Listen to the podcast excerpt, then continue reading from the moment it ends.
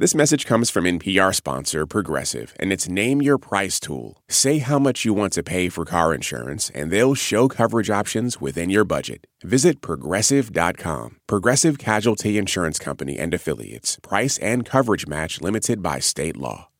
This is NPR's Life Kit, and I'm Kavitha Cardoza.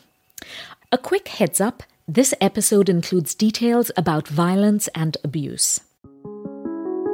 This episode is about how to support a friend who's going through domestic abuse or intimate partner violence, as it's called, within romantic or intimate relationships.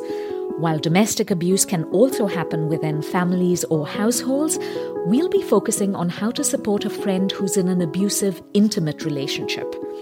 And before you say, I don't know anyone like that, consider this.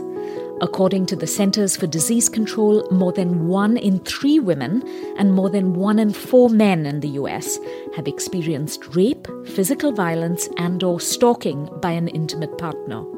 So chances are all of us know someone who has, is, or will experience intimate partner violence. This abuse comes in many forms emotional, physical, verbal, financial, sexual, digital. Now, Maybe you have a feeling something is off in your friend's relationship. Maybe you know something is going on, but you're thinking it's way too sensitive, or it's none of my business, or I can't really do anything about it. But Lisa Aronson Fontes, a senior lecturer at the University of Massachusetts Amherst, says you can be an enormous source of strength. These days, a lot of us live far from our families of origin, or maybe we have issues with them friends have a special place in our lives. They're more apt to be in a similar age and really understand what we're going through. So, friends become crucial uh, sources of support and information and even safety sometimes for people who are going through a violent relationship. In this episode of Life Kit, we're going to look at practical ways to help a friend who might be experiencing abuse. Whether it's a friend or a family member, family can be friends, you can help. This message is brought to you by NPR sponsor Progressive Insurance. You call the shots on what's in your podcast queue. Now you can call them on your auto insurance too with the Name Your Price tool from Progressive. Tell Progressive how much you want to pay for car insurance, and they'll show you coverage options within your budget. Get your quote today at progressive.com. Progressive Casualty Insurance Company and Affiliates. Price and coverage match limited by state law. Support for NPR and the following message come from our sponsor, Whole Foods Market. Host a celebratory brunch for less with 365 by Whole Foods Market, featuring wallet happy finds like cold smoked Atlantic salmon, mini quiches, organic everything bagels, and more. Plus, visit the floral department and jazz up your table with a beautiful bouquet of big, bright, sourced for good flowers. When the brunch has to be perfect and delicious, go to your local Whole Foods Market. Support for NPR and the following message come from NYU Stern. What makes a good leader great? It's your own ambition, coupled with the support you need to take that next great leap. With NYU Stern's Executive MBA program in Washington, D.C., that's what you get a robust curriculum balanced with convenience. Classes held one Friday, Saturday, Sunday a month in downtown D.C. Be open to excellence. Search NYU Stern EMBA in D.C. for more information. Lisa says the first thing to know is domestic abuse is not just about physical violence. There are many other forms of control isolation, economic abuse, um, degradation, manipulation and gaslighting, threats. Eventually, a person gets so worn down, they start shaping their behavior to avoid conflict with their partner.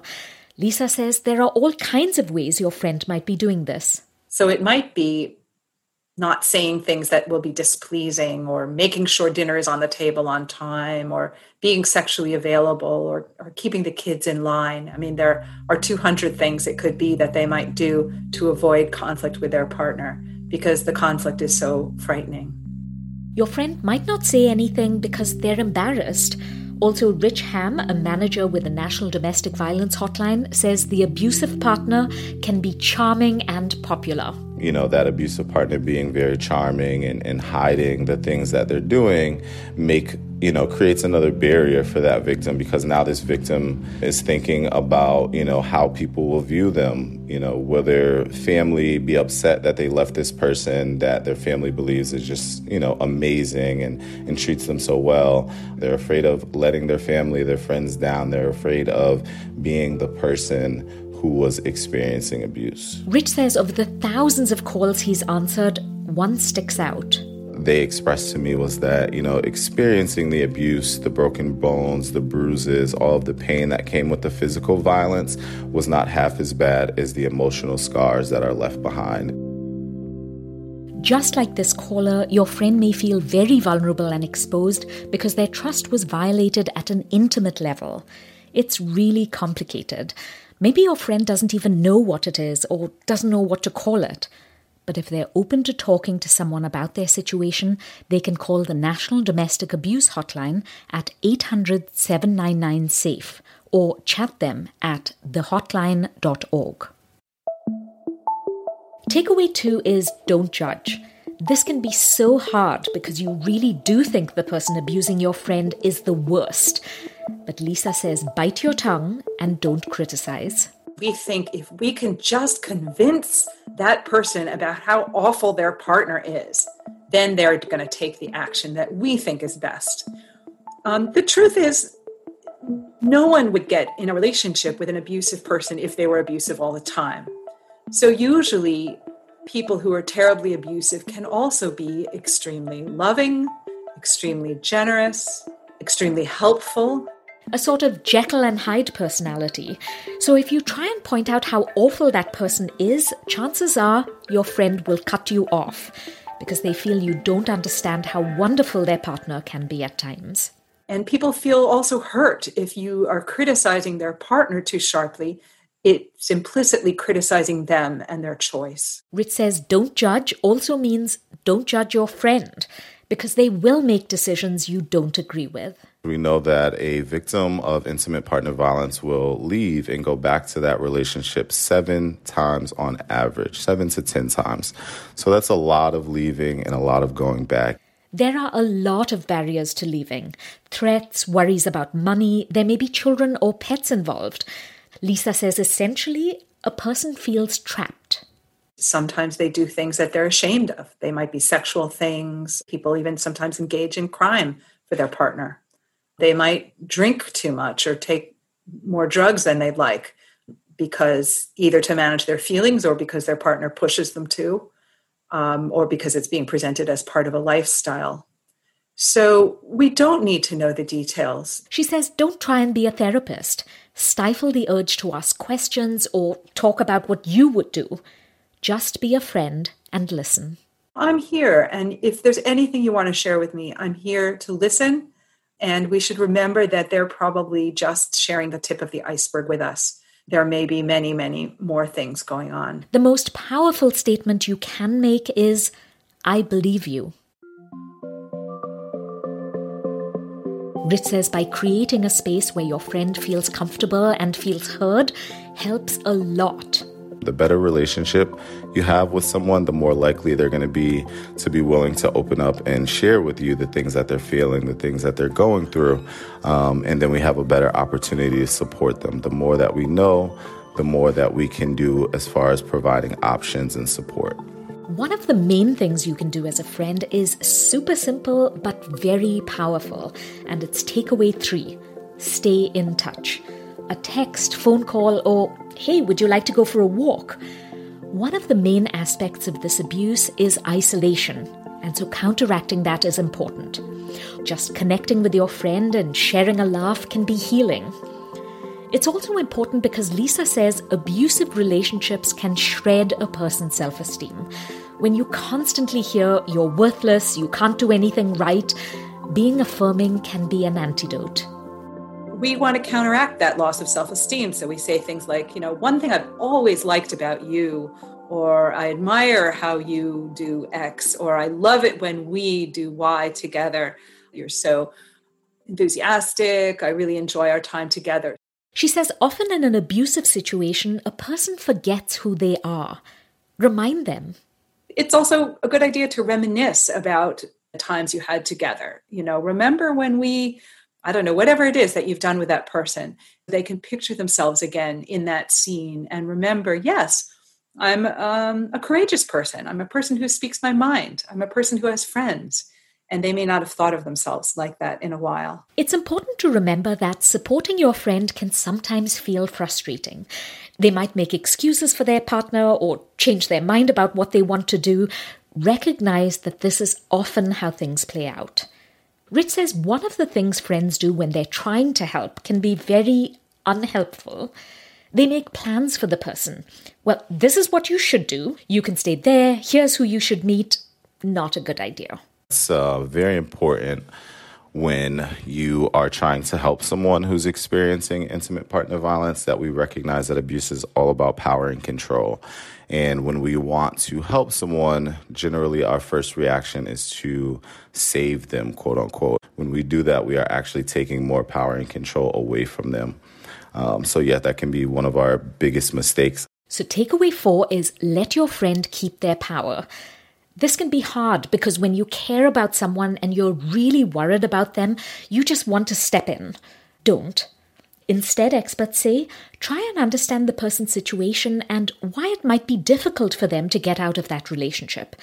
Let them set the pace. Lisa says there's a reason your friend isn't sure what to do or changes their mind. So, somebody who is in a relationship when they're controlled by someone else often has trouble tuning into what they want and what the best thing is to do, and may be susceptible to other people's influence. It's really important to allow them the space to get back in touch with themselves and get back in touch with what it is they want, um, their own goals, their desires, their thoughts. She says one thing you can do is to encourage a friend to reflect on their situation to think through different options. You know, maybe say, okay, let's look at it. If you do X, what will happen? If you do Y, what will happen? What about Z? Is there something else we're not thinking of? That's really helpful. But to order them or to think you know what's best is really problematic, especially because we, from the outside, can't assess any danger that our friend might be facing. Takeaway five is ask that all important question What do you need? Sometimes people are really clear about what they need. They may just want a friend to listen, they may need an excuse to get out of the house, someone to look after their pet, a couple of hundred bucks. It can be helpful for people who are in abusive relationships to store things elsewhere. If they do want to get away, they might want to store their photographs. They might want to store their important documents, such as passports and so on, at a friend's house. And so I think just if you feel like you can do that, to say to someone, um, I'm happy to do that for you. One thing experts say can be really helpful is to create a safety plan. Who are trusted people you can confide in? If you feel unsafe, where can you go? Do you have important phone numbers memorized? Lisa says your friend can make a safety plan even if they don't want to leave. Because a safety plan is not just for when you leave, it can be for when you stay. How can you stay safe while you're there? So, um, for instance, if the uh, violence happens mostly Saturday evenings when the partner comes home drunk, well, how can you make a plan for Saturday evenings? She says sometimes just working on a safety plan can help clarify things for your friend. In the process, sometimes they might say, You know what? It's really not safe for me to stay. Um, I do need to make a decision to leave. The good thing about safety planning is that it's dynamic and it can change. And the safety planning can include, for instance, socking some money away in a safe place, um, making sure all your important documents are safe or copied somewhere safe. Um, if you have been assaulted violently and you have photographs of those assaults or text messages that are threatening, for instance, making sure those are copied and somewhere safe so that if at some later point um, in a month or a year or, or, or a few years you want to press charges, you have all that evidence. Safety planning is a way to help your friend keep their power. It's not you swooping in and telling them what to do. But Lisa stresses that while there are some safety plans available online and you might want to help, really your friend should work on one with a domestic violence advocate. because they understand the implications of different decisions best. Sometimes there are legal issues, like if your friend leaves their children, it could be considered abandonment. If your friend is ready to seek more professional help, an advocate is a great option because the conversations are confidential. That's another reason why it's a good idea to speak with a domestic violence advocate because they can tell you in your state and even in your local jurisdiction what are the, are the practices. Um, is it okay to record your partner without consent, for instance, if you want to record a conversation? What should you do about your children um, if you need to run for your life? All those issues are really best handled by somebody who, who knows the ropes. She says there are some great support groups on social media, but don't mistake them for professional help. When people ask questions there about, you know, will I get in trouble if I do X? The answer is the other people on Facebook do not know the answer to that. Um, the only people who know the answer to that are your local domestic violence advocates. As a domestic violence advocate, Rich has helped many people create safety plans. They're all different. Like one of his clients' brothers was being abused, so they came up with a code word. If her brother were to text her that code word, you know, that can have a meaning to it. Uh, does she call the police? Does she come to the house? Does that mean that, you know, he's on her way to her? Whatever they have an understanding of behind that code word um, is a really great safety plan to have with someone that you're trying to help in that situation. He also works with clients to research and include nearby shelters in their safety plans. You can find local options at www.domesticshelters.org. He says shelters aren't only for a place to stay. They can help with child care, food services, employment, and really help that victim to move on and, and start rebuilding their life away from their abusive partner. He says many shelters offer legal aid so they can help with restraining orders or figuring out your options. They have counseling, group therapy, and generally the services are going to be free or on a sliding scale depending on your income. Rich says when asking, What do you need? don't forget to include self care for your friend and you. Perhaps the most important takeaway to remember is number six don't underestimate the power of friendship. When I ask Lisa why a friend can be such a powerful support in a domestic violence situation, she pauses. That question is moving me to tears for some reason because I really do think that a friend is so important. A friend is a person who has known the person who's being victimized over time, can see changes. She says for your friend, it can feel like being carried off by a huge wave. They have no control. When a friend extends their hand and holds them and tries to pull them in, that may be the only safety that they have. But Lisa says your friend needs you. She says all that love and trust that's built up over time matters. If a friend has your back, that that is just worth the world. And so I would just encourage people who have friends who they're worried about to not give up, to stay in touch, even if they can't talk about the abuse at all, uh, just to stay in touch and to keep showering the person with love and to know that that will be important.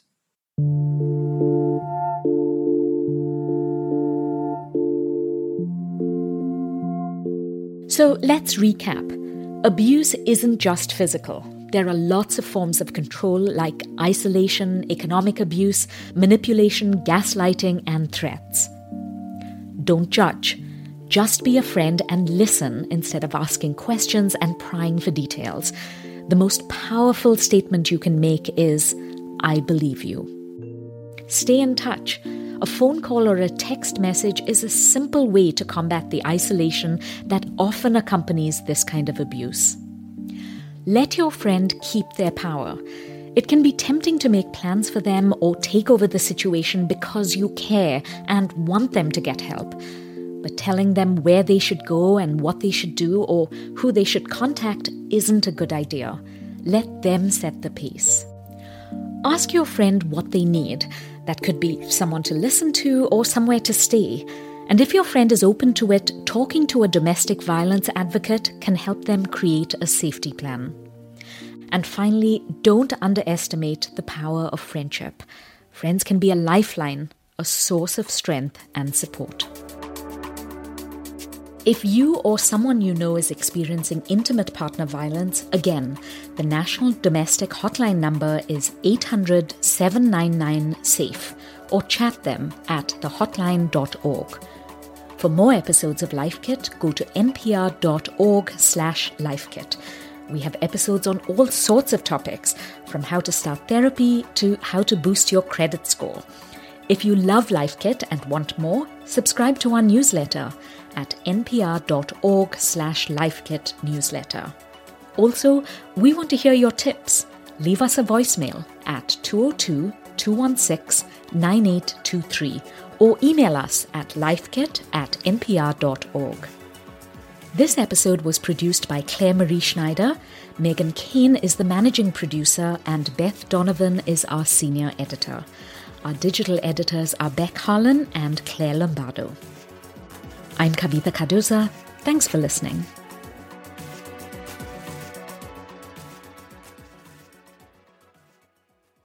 On NPR's Consider This podcast, we help you make sense of one big story in the news every day, like how to combat disinformation and conspiracy theories, which pose a real threat to democracy, and what life looks like after you're vaccinated, the next phase of do's and don'ts. All that in 15 minutes every weekday. Listen now to Consider This from NPR. Support for NPR and the following message come from the American Cancer Society. Dr. Alpa Patel leads a team that researches cancer risk factors, and she shares how her team makes an impact.